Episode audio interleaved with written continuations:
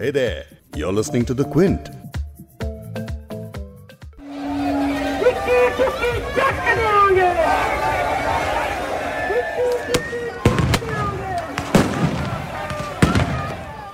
आंसू गैस के गोले, लाठी चार्ज, पत्थरबाजी और ठंड में किसानों पर वाटर कैनन से पड़ती पानी की बौछारें। दिल्ली से सटे राज्यों की सीमाओं पर किसान प्रदर्शन के दौरान कुछ ऐसा ही नजारा देखने को मिला।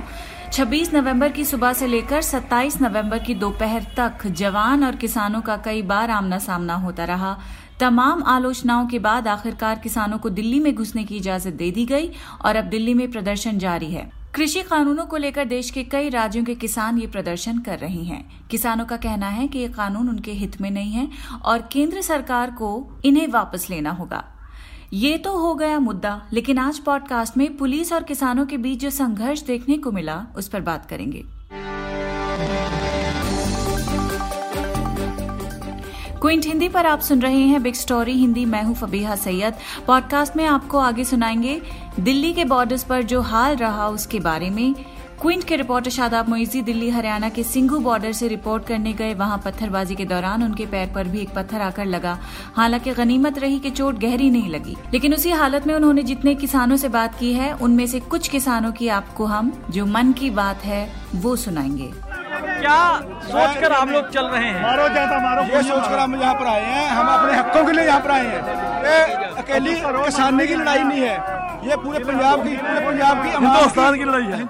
साथ ही क्विंट के एडिटोरियल डायरेक्टर संजय पुगलिया से भी किसानों के असल मुद्दों के बारे में समझेंगे। मुद्दा जो किसानों का है बड़ा सिंपल है कि ये जो कानून है इससे उनका कोई फायदा नहीं होने वाला, उनको उपज की सही कीमत नहीं मिलने वाली। लेकिन पहले गुरुवार से लेकर पूरा शुक्रवार किस तरह किसान आंदोलन शुरू हुआ, इस दौरान क्या क्या बयानबाजी और घटनाएं हुई, यानी पिछले 2 दिन हुए इस कृषि आंदोलन की बड़ी बातें। किसानों ने संविधान दिवस यानी 26 नवंबर को दिल्ली में आंदोलन का आह्वान किया था।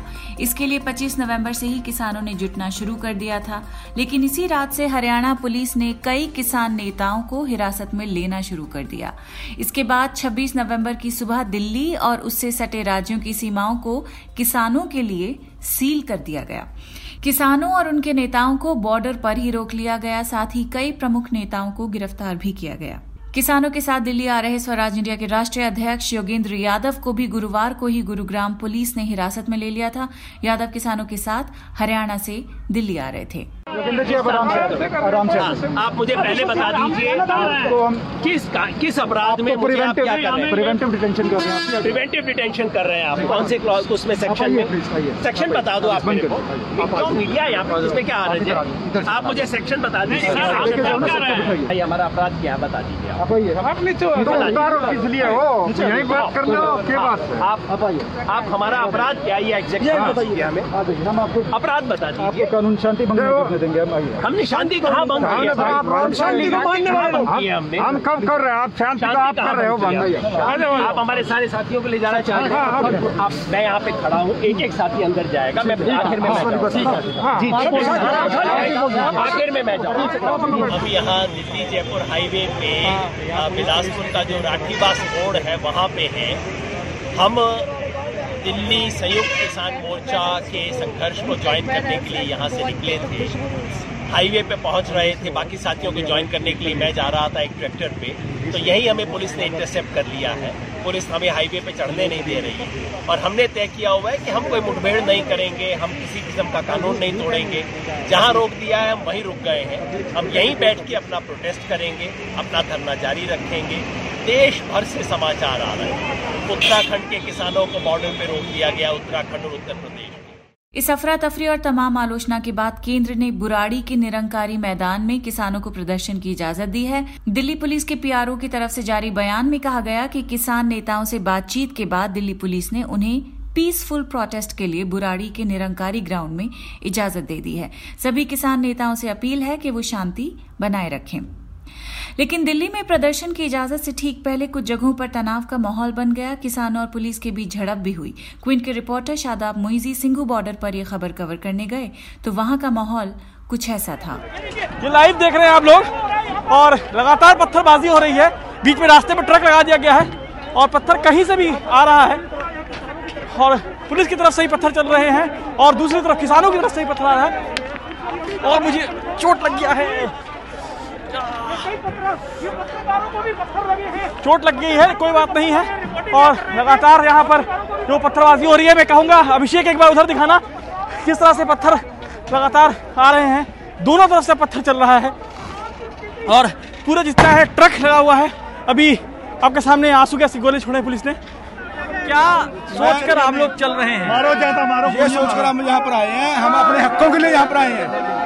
ये अकेली किसान की लड़ाई नहीं है, ये पूरे पंजाब की हिंदुस्तान की लड़ाई है, हिंदुस्तान की लड़ाई है, ठीक है।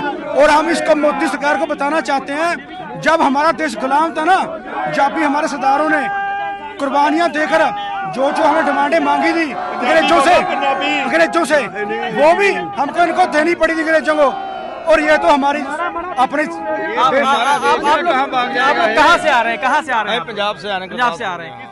किसानों के विरोध प्रदर्शन की वजह से दिल्ली में जाम की स्थिति आ गई है। Delhi police Delhi UP border पर गाड़ियों की चेकिंग करने लगी, जिससे आंदोलन के लिए दिल्ली आ रहे किसानों को रास्ते ही में रोका जा सके, जिस वजह से कालिंदी कुंज के इलाके में गाड़ियों की लंबी लाइन दिखी। शंभू बॉर्डर पर हरियाणा पुलिस और पंजाब के किसान प्रदर्शनकारियों के बीच झड़प भी हुई। दिल्ली हरियाणा के सिंघू बॉर्डर पर भी भारी संख्या में पुलिस बल मौजूद रहा और यहाँ भी किसानों को आगे नहीं जाने दिया गया। मेघा पाटकर के नेतृत्व में सैकड़ों किसानों को आगरा जिले के सयान गांव में रोक दिया गया।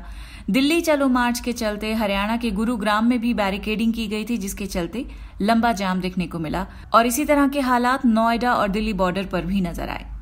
कुल 6 राज्यों के किसानों ने आंदोलन का आह्वान किया था, जिनमें पंजाब, उत्तर प्रदेश, हरियाणा, राजस्थान, केरल और उत्तराखंड शामिल हैं। इन सभी राज्यों के बॉर्डर लगभग सील कर दिए गए, किसानों को दिल्ली तक नहीं पहुंचने दिया गया। और पुलिस से जब इसकी वजह पूछी तो बताया गया कि किसानों को दिल्ली इसलिए नहीं आने दिया जा रहा क्योंकि कोविड फैला हुआ है। पुलिस की इस कार्रवाई को लेकर चारों तरफ से निंदा हुई, साथ ही केंद्र सरकार को भी लोगों ने फटकार लगाई और कहा कि वो देश के अन्नदाताओं के साथ ऐसा व्यवहार क्यों कर रहे हैं। किसानों को दिल्ली जाने की इजाजत मिलने के बाद राहुल गांधी ने ट्विटर पर कहा कि ये तो अभी सिर्फ शुरुआत है और दुनिया की कोई भी सरकार किसानों को नहीं रोक सकती है। वहीं हरियाणा के सीएम मनोहर लाल खट्टर ने किसानों से कहा कि वो आंदोलन नहीं, बातचीत के जरिए केंद्र तक अपनी आवाज पहुंचाएं। केंद्र सरकार मदद करने के लिए तैयार है। उधर पंजाब के सीएम कैप्टन अमरिंदर सिंह ने किसानों को दिल्ली जाने की इजाजत दिए जाने के फैसले का स्वागत किया और कहा कि अब सरकार को उनसे बातचीत के लिए भी पहल करनी चाहिए।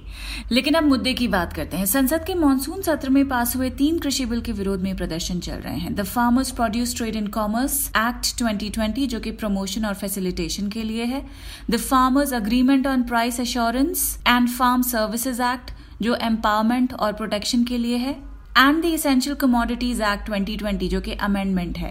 ये बिल क्या हैं, क्या पास करने के बाद कानून को वापस लिया जा सकता है, इस पर पहले भी हमने कई बार बिग स्टोरी में कई एपिसोड्स किए हैं। उन सब का लिंक आपको शो नोट्स में मिल जाएगा। लेकिन अभी सवाल ये है कि सरकार के पास मानसून सत्र खत्म होने के बाद से अब तक क्या इतना भी वक्त नहीं मिला कि वो किसानों से बात कर सकें? आखिर मुद्दा क्या है, इसे समझते हैं क्विंट के एडिटोरियल डायरेक्टर संजय पुगलिया से। मुद्दा जो किसानों का है बड़ा सिंपल है कि ये जो कानून है इससे उनका कोई फायदा नहीं होने वाला, उनको उपज की सही कीमत नहीं मिलने वाली। और आप जो कहते हैं कि एमएसपी जारी रहेगा तो उसको कानूनी तौर पर कह दीजिए ना, तो हम उससे आश्वस्त हो जाएंगे।